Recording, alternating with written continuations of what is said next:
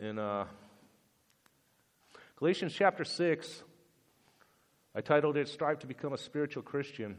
This came to me in a time when I was looking to the Lord, when I wasn't walking in the Spirit. And this, the Lord put this on my heart. And pretty much most of the book of Galatians is talking about walking as a spiritual Christian, walking in the Spirit. Chapter 6 kind of sums it all up after, after what he tells us in chapter 5. And there's several different topics in chapter 6. Walking in the Spirit is a daily process, it's a daily learning process of trials, errors, and learning to yield to the Holy Spirit. Become dependent upon Him in all our ways and throughout our whole day. This seems like it goes against our human nature, and even though we constantly fail at it, we are still sanctified by the Spirit. To be sanctified is to be simply set apart, to be holy, to make ourselves available to be used by Him who sent His Son to die on the cross for our sins once for all. That's one time He died for all of our sins. Past, present, and future, our sins have been paid for by Jesus. So, by that, we think we should be in the clear and we can continue in some sins that we think we like to keep around for our personal pleasure, thinking it's okay since God already forgave us. Well, it's not. Why? Because even though we've already been given, even though we've already been forgiven, there's a higher purpose for it. God wants to use us now. We've accepted what Jesus has done for us on the cross, and now that we've been set apart, sanctified by Him, He paid our debt so we should absolutely now set our lives apart from the world and apart from the sin that He saved us from, and in a way, pay Him back. Because who here would die the death that Jesus died willingly for people you don't even know? I don't think any of us would. God tells Jeremiah that we're predestined to have a purpose in our life, and that our life is not our own. It's for God's purpose. Remember, He created us for His use, not Him for our use. So, after a life of living it up in worldly sin, it's now time to buckle down and focus on what God has created us for. So, I lived in the world for 40 years apart from God and apart from His law. And I lived and accepted most things that were sinful as normal. Because there's a saying where there's no law, there's no sin. Romans 7 7 says that Paul, Paul says he would not have known sin except through the law. He would not have known covetousness unless the law had said, You shall not covet. So you see, there needs to be a searing of the conscience to convict us in our heart that sin is wrong. But we do it willingly, and we approve when we see others doing sinful or immoral things. And Chuck Smith cautioned people for letting TV shows, movies, and things like that control their minds because he knew many Christians that like to watch violent or sexual movies. He says they're just as guilty by watching. They're condoning it and letting it fill their minds with these thoughts. Romans 2 3 and 4 says this about it. it says, And do you think this, O man, you who judge and practice such things, and doing the same, that you will escape the judgment of God? Then he contrasts that with verse 4 by what we'll miss out on when we remain in the world. Verse 4, he says, Or do you despise the riches of his goodness, forbearance, and long suffering, not knowing that the goodness of God leads to repentance? Repeat that. The goodness of God leads to repentance. Remember, it's by his grace that we come to him. But when we make an effort to do what's right, it goes against our conscience. Especially after living in the world for, for most of my life, it can sometimes be hard not to look back. And Paul deals with this himself in Romans chapter 7. If you want to turn there, I'm going to read verses 14 through 20. For we know that the law is spiritual, but I am carnal, sold under sin. For what I'm doing, I do not understand. What I will to do, that I do not practice. But what I hate, that I do. If then I do what I will not to do, I agree with the law that it is good. Remember back in verses 7 through 9 when Paul said, without the law, he wouldn't have known sin. So Paul continues on verse 17, but now, It is no longer I who do it, but the sin that dwells in me. For I know that in me, that is in my flesh, nothing good dwells. For to will is present with me, but how to perform what is good I do not find. For the good that I will to do, I do not do, but the evil that I will not to do, that I practice. Now, if I will want to do, now if I do what I will not to do, it's no longer I who do it, but sin that dwells in me. And that's uh, Romans 14 to 20. You can decipher that on your own. But Paul encourages us that the Holy Spirit is there to guide us through these times. And we should allow Him to indwell in our minds, take control of our conscience, so that we listen and obey. Paul also teaches us to lift up one another as a brother that has fallen in trespasses and spiritually try to restore him. If you want to flip now to Galatians chapter 6, we'll look at verse 1. It says, Brethren, if a man is overtaken in any trespass, you who are spiritual, restore such a one in a spirit of gentleness, considering yourself, lest you also be tempted. And just a little reminder the word man here is a generic term for all humankind in this context, mostly throughout the Bible, meaning either man or woman, since that seems to be getting lost today. So I'll clarify that.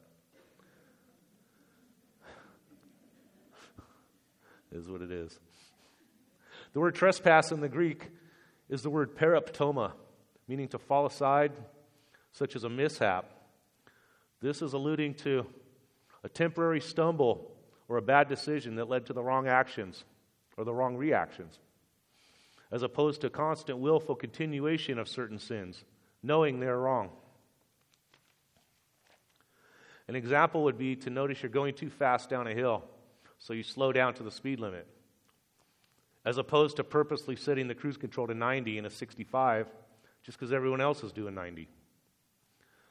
I know people who do this and they try to justify it by saying they're going with the flow. We should never be going with the flow of the world. Just because everybody else is doing it doesn't make it right or legal. Because why should we get busted for following the world, especially after Jesus has forgiven us of our sins? But it's very hard to be the only one doing right. And it's very tempting to keep up with traffic.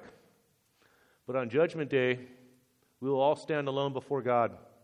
And like the judge in traffic court, he won't care what everybody else was doing, only what you have done. It won't say everybody else's name at the bottom of the ticket. It will only have your name on the bottom line. Everyone else isn't going to come to court with you and say, Yeah, judge, we were all doing it, so you should let this guy go. You do the crime, you do the time. My wife used to tell the kids when they got hurt messing around, you play, you pay. They didn't like that. Sometimes I'll stay in the fast lane doing the speed limit, and I see the expressions and the actions of people that just want to get around me for some reason. It seems no matter what, they have to break the law. So, no matter how pious we think we are, we all do stumble at some point. And here Paul's exhorting us, Paul's exhorting those who are spiritual to restore those who remain, who constantly have issues in their lives, constantly need reassurance from others. To be spiritual is to be faithful and knowledgeable in God's Word and be able to use it to lift up others in their time of need in a gentle, loving manner, being sympathetic. Sometimes we'll say something to somebody that lifts them up, and sometimes we don't even know where it came from. This is what can happen when we allow the Holy Spirit to guide our thoughts and words instead of using our own ideas which we'll probably get from worldly influences like TV and radio, which can be worldly and not spiritual. But we can also say the wrong thing and actually offend somebody or make something worse when we're not walking in the Spirit. That's why it's important to walk in the Spirit daily. I know it's hard. But God is omniscient, and He knows the situation. He knows what needs to be said, so it will get done and it'll get said right when we look to Him first and allow Him to guide our thoughts and our minds. Paul also teaches to restore in verse 1. The word restore means like to reset a broken bone. Once it's healed, it can be used again. So, also, when a person is restored, God can use him again, like Peter. And even though he knows we will fail, God is full of mercy. Paul says to restore in a spirit of gentleness, which is one of the fruits of the Spirit listed in the previous chapter, uh, Galatians 5 22 and 23, lists the fruits of the Spirit. Jesus also taught this by gently leading the woman at the well in John chapter 4 to realize that she was, in fact, a sinner in God's eyes. And once she realized this, she confessed it, she was restored, and Jesus was able to use her to get to the whole village in Samaria. See, Jesus had a way of gently leading a person to either rejection or repentance. Either way, he led them to their sins. Be it the rich man, the Pharisees, or the woman at the well, they all realized their sins after their encounter with Jesus. But their reactions were quite different. The rich man went away sad. The Pharisees became angry. And the woman at the well was restored, as was, like I said, Peter in John chapter 21, and even Paul in Acts chapter 9 was restored. But Jesus is always our example. Some say that without personal failure, how can we improve? I believe it was Thomas Edison who said he didn't fail, he just found a thousand ways not to do some things. And he learned that trial and error can eventually lead to success, but only if we learn from our mistakes, improve on them, learn from our failures and our trespasses, and be perseverant. Hopefully, to be restored in gentleness will also teach us a lesson. Then Paul continues on to remind us to consider that we can also easily stumble and trespass in the same manner if we're not careful. That involves us putting on the full armor of God so that we're fully equipped to be able to restore another person. But if we let our guard down, we can just as easily stumble. And to stumble means a temporary falling away, a lack of judgment, a loss of self control. And this can usually easily lead to an outburst of anger. It's not necessarily a sin, but a blunder or a trespass that can be restored. The full armor of God is our protection, and it's our defense for all that Satan and the world can throw at us, especially either physically or spiritually. The full armor of God is listed in Ephesians chapter 6 verse 14 to 18, and I'll paraphrase it. Put on the full armor of God, including the belt of truth, the breastplate of righteousness, the boots of the gospel of peace, the shield of faith, the helmet of salvation, eh, the sword of the Spirit, and most importantly, our prayers with all supplication. Keeping this equipment handy is our best way to keep from stumbling or causing others to stumble. And this can also be used to lift up others because this shows that the fruits of the Spirit are now in us. We stay equipped by reading daily what we need for the battles that we will face every day. Will be in our text when we read in the Spirit and this was especially helpful to me in preparing this message, was to be reading in the Spirit. See, God knows our needs, and He'll satisfy them. But our desires are low on His list. Back to the text, verse 2. It says, To bear one another's burdens and so fulfill the law of Christ. Paul has another lesson about burdens here. In verse 1, he's asking us to share in spiritual battles with our brethren. But here in verse 2, he's saying straight out help our brethren in any manner that they need is to fulfill the law of Christ. But what is the law of Christ? The Bible says to love your neighbor as yourself. As yourself. That's important. Do unto others as you would want done unto you. If you were stranded wouldn't you want someone to stop and help you or give you a ride or call someone for you? Yet we often pass by others that are stranded and don't even think twice about their situation. Personally, I think they already have someone coming. But what if they don't? What if their phone is dead or they're physically unable to call for help? We don't know that till we find out. The story of the Good Samaritan in Luke chapter 10, verses 20, 29 to 37, is a good example of fulfilling the law of Christ. Teach us to lift up and help our fellow man, Jew or Gentile, friend or enemy, even a stranger. And this story shows that even the ones we expect to help sometimes won't. They'll just pass on by. They'll consider it a waste or a bother or a waste of their time. Because our neighbor is, just, is not just the people who live next door to us or the people in our own neighborhood. Our neighbor is anybody that God puts in our path in need of something that God knows we can provide for them, no matter who they are or where they are. Remember, we're all God's people. This was one of the signs of the early church that was noticeable in the book of Acts was that they showed a genuine love for each other. Remember, they started out as a community, a communion. They shared everything until it was gone. Communism didn't work good for them. It still doesn't work now because the rich support the poor until there are no more, until there is no more. See, the early church went broke. Paul had to bring them money to keep supporting them.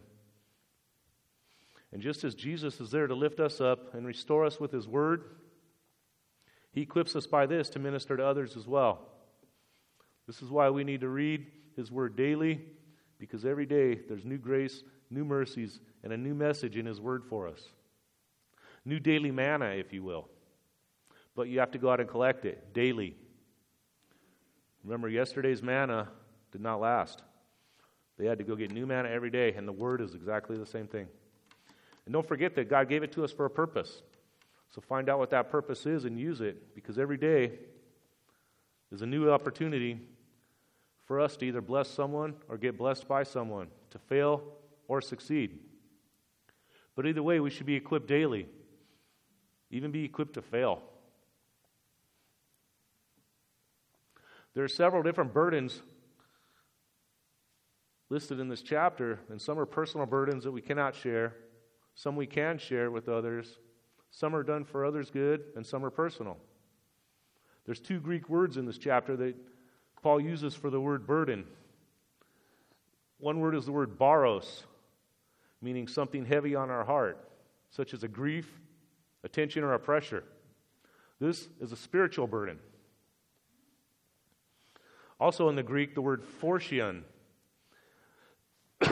which is a physical burden, meaning a load to be borne, such as the cargo of a ship or a baby in the womb. These burdens can only be borne by the ship or by the mother. No one else can physically take these burdens, they must be borne alone. But they can have helpers in other ways, such as comfort, spiritual support, or a towboat. So there are burdens that can be shared and burdens we must handle alone. But don't try putting your, all of your burdens on others because we are given the Word of God to help us in our own time, to realize our own burdens, and to get help from God's Word, as we'll see in verse 4. God says His work does not come back void, it has a purpose if we read it. Let's read verses 3 and 4. For if anyone thinks himself to be something when he is nothing, he deceives himself. In other words, don't lift don't puff yourself up to be better than anyone else because you're probably not. The NLT actually the NLT version actually says you're not that important. And further, you're only deceiving yourself, Paul says. This is selfish pride. It avails nothing. Verse 4. But let each one examine his own work, and then he will have rejoicing in himself alone and not in another. See, only you can get yourself right with God. Only you know your past, and only God knows your future plans. So don't try to judge others in their walk without worrying more about your own walk.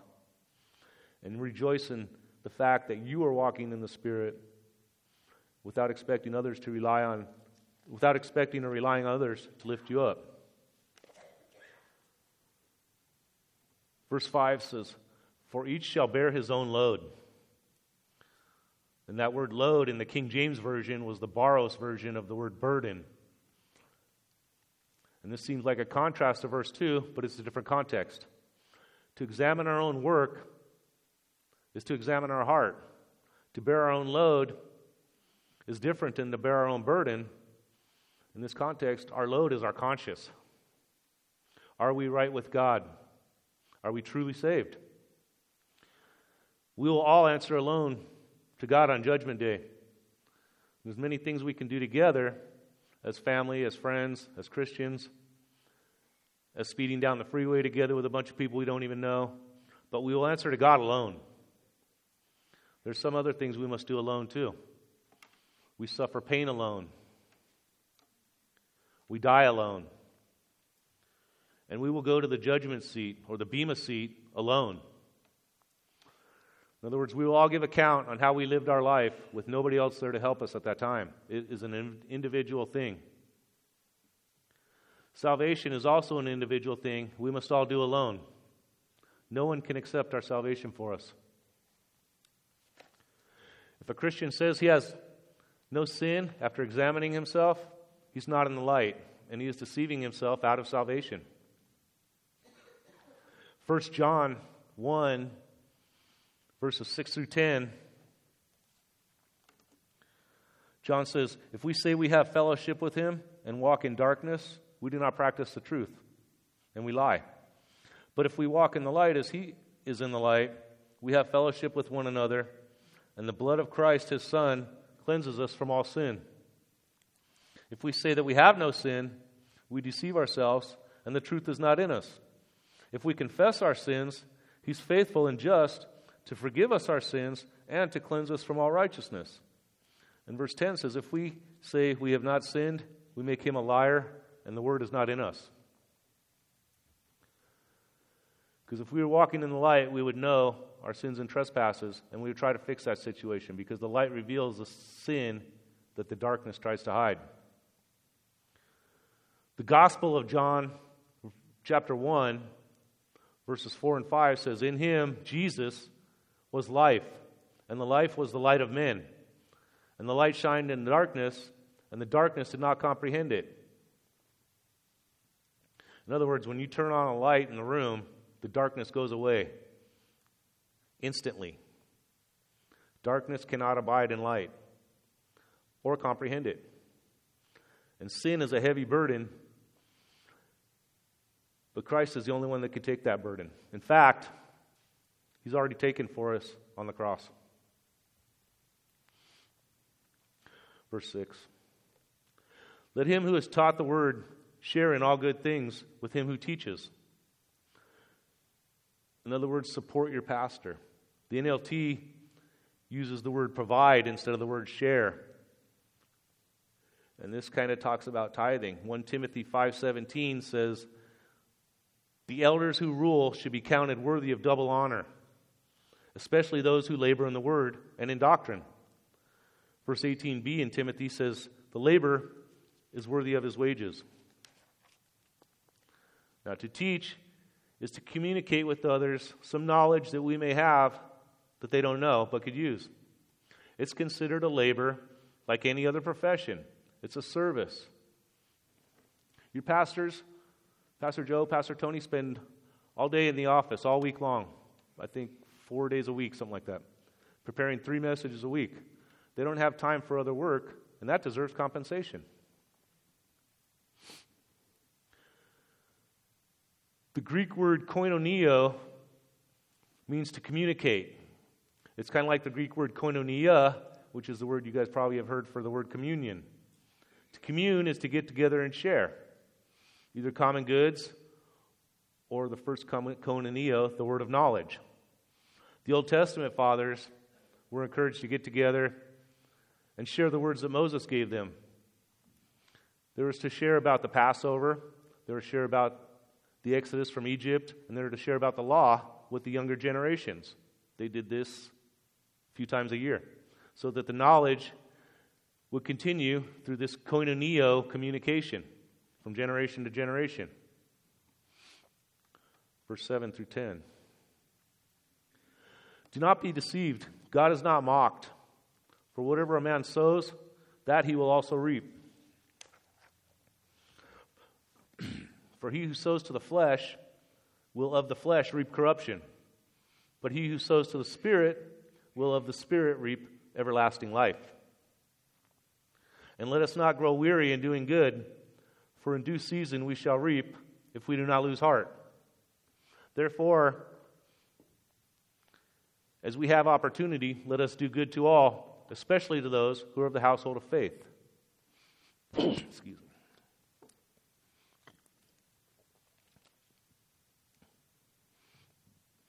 In verse 7, Paul says that God is not mocked.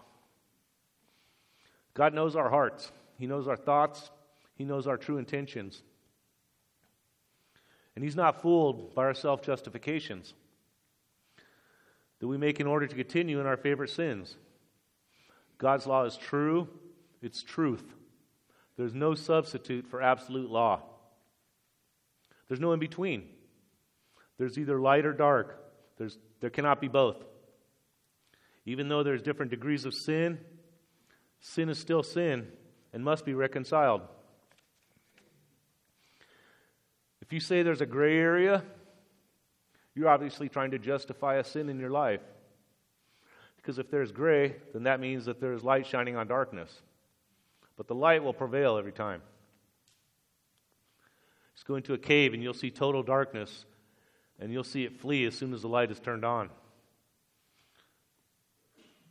And so our sin, when exposed, will flee from us as well. And we can walk in the light without any heavy burden weighing us down because we gave it all to Jesus. And he took it. Matthew 11:30 says, "For my yoke is easy and my burden is light." And I remember, I don't know how many of you read the, the book Pilgrim's Progress, but it shows a picture of Christian with this heavy, big, heavy burden on his back. And then when he finally goes on his journey, he goes through the gate, it falls off of him. And this verse reminds me of that. If you've seen those pictures or read that book, it's a great read. Then Paul reminds us that we will reap what we sow. It's a valuable warning in most cases because what we reap in the flesh, we will sow in the flesh. If we fill our minds with filth and immoral things, that's what will come out of our heart. And our thoughts will lead to those type of evil actions. But if we're filling our minds with spiritual things, such as reading God's Word, fellowshipping, listening to good worship music, we will produce spiritual fruit and bless others. But like I said, if we fill our minds with immoral things from TV and movies that contain those kind of things, we'll produce that same kind of fruit. Worldly fruit that will spoil in our minds and the minds of others. but spiritual fruit will last forever and continually bless us and others.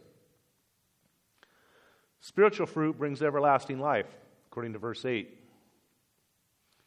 Verse 9 teaches us to be patient. Fruit does not always appear right away. Ask anybody that has a garden or plants.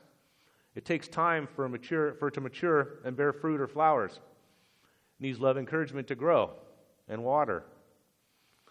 But it will produce patience by waiting and a joy when the fruit or the flower appears. I have cactus gardens. And most cactus gar- flowers take anywhere from a week to a month or two bef- from the time they pop out as a little flower bud to the time they actually open up. And it usually happens in the middle of the night, and I miss it. But the patience involved is worth it because they're some of the most beautiful flowers in the world when you get to see them. But they only last for maybe a day or two, and they wither away. And it's too bad most people don't get to see them because who goes around the desert at night looking for cactus flowers besides me. I have.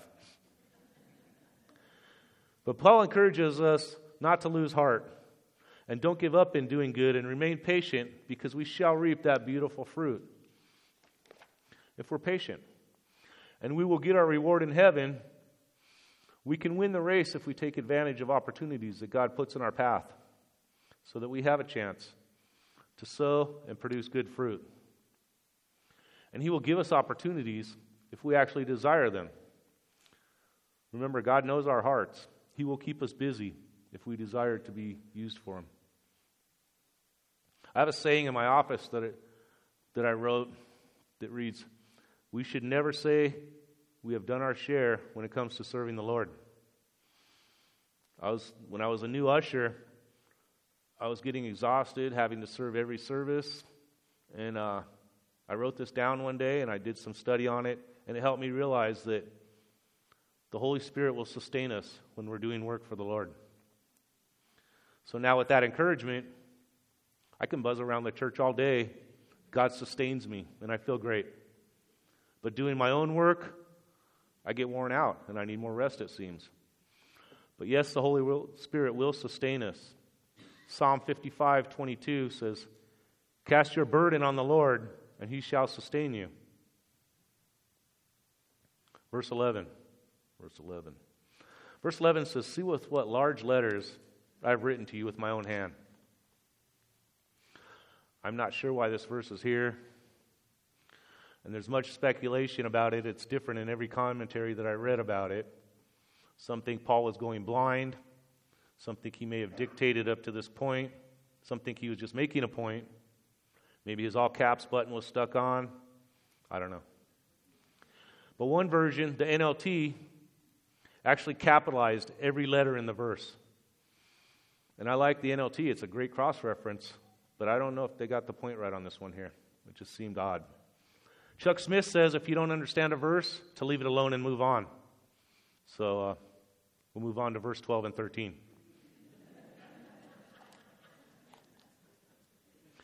As many as desire to make a good showing in the flesh, these would compel you to be circumcised, only that they may not suffer persecution for the cross of Christ. For even those who are circumcised keep the law, but they desire to have you circumcised, that they may boast in your flesh. Here I believe Paul is speaking about the Pharisees. It's kind of obvious, because they thought themselves to be more righteous by making others adhere to the law. The same laws that Jesus exposed them of breaking. See, every man wants to see the other guy get busted. In fact, we glory in seeing people get busted for speeding or something like that, but we do the same, and we don't expect to get busted.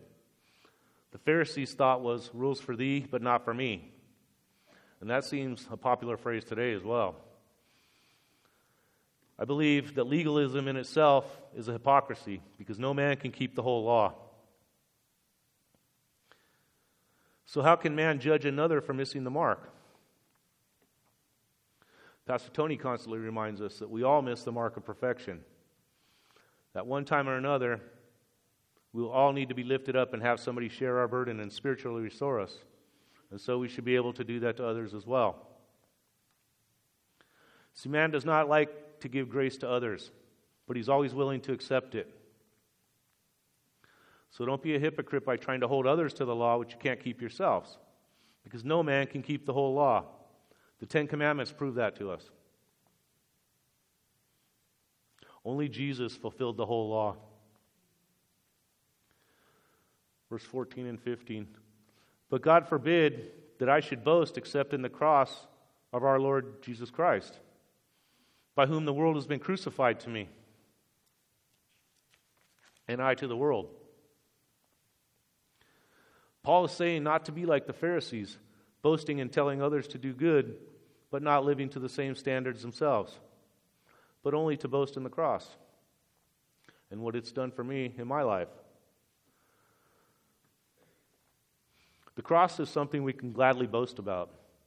It's an offer of salvation to all, for all, because it's a payment of our sins and for all the sins of mankind, from Adam to now and until Jesus returns. All of our sins have been paid for when Jesus died and shed his blood on that cross. That is worth boasting about. The cross is also what crucifies us from the world, so that we no longer need to live like it, even though we still need to live in it.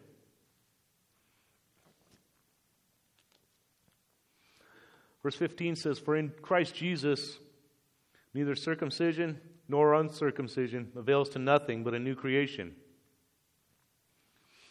In other words, circumcised or not, if you are in Christ, you are a new creation.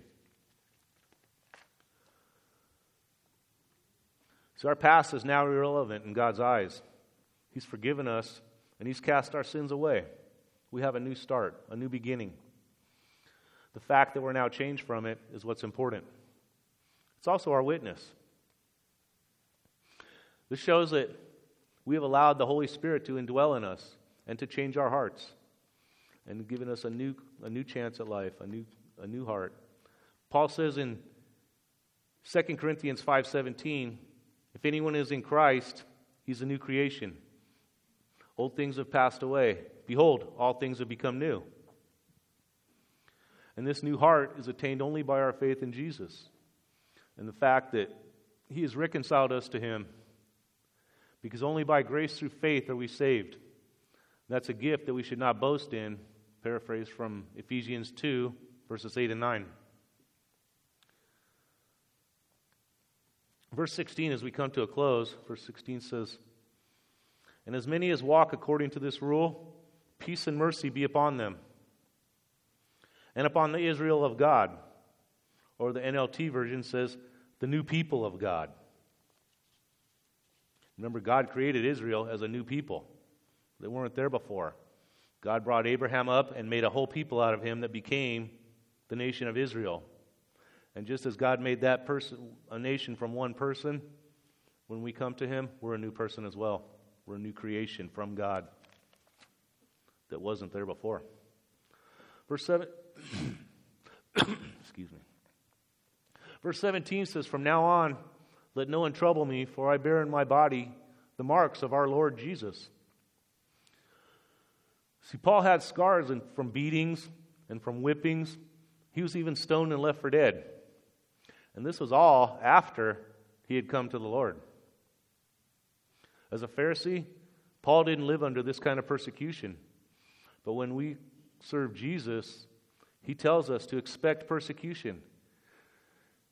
He says, If they hated you, it's because they first hated me. Jesus said that in Matthew 10 22, Mark 13 13, Luke 21 17, and John 15 16. All four Gospels, Jesus mentions to his disciples that the world will hate them and persecute them because they first hated him, Jesus. So I had a serious accident right after I came to the Lord, maybe a month or two after I came to the Lord. And I believe that that was God calling, after He called me, that He marked me as His. And I also learned what to be persecuted meant. Because I had to sit down. I was like I said, I was in rehab for a year. And that gave me time to read my Bible. I read it through from Genesis to Revelation. It brought me closer to God instead of pushing me away. And it's a constant reminder that what God gives, God can also take away in an instant. Job 121 became one of my favorite quotes the first time I read my Bible through all the way. While I was recovering, it says, The Lord gave, and the Lord has taken away. So I take nothing for granted. And I also noticed in that verse that it was written in past tense. Job was considered the first book of the Bible, and this was already written in past tense. The word says the Lord gave and the Lord has taken. Taken in past tense. God wrote this beforehand. Before my life was born, before any of us were here, God already knew what was going to happen to me on that day. Because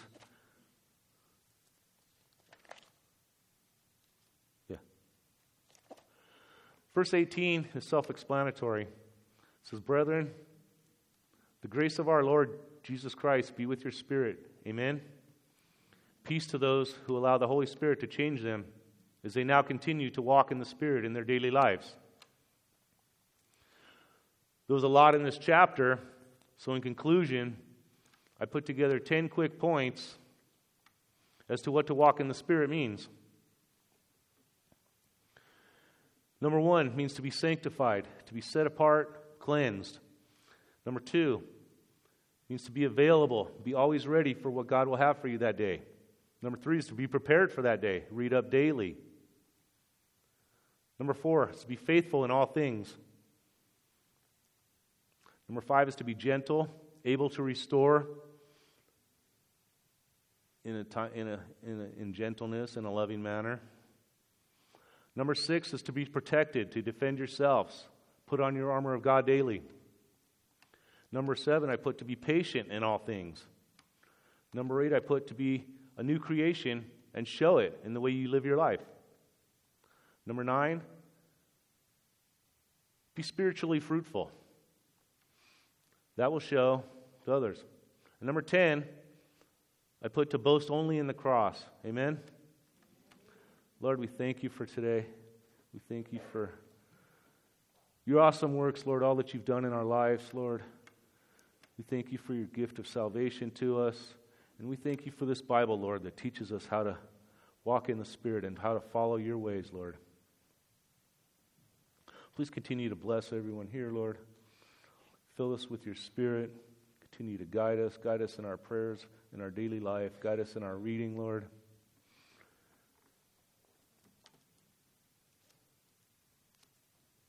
We ask that you just be before us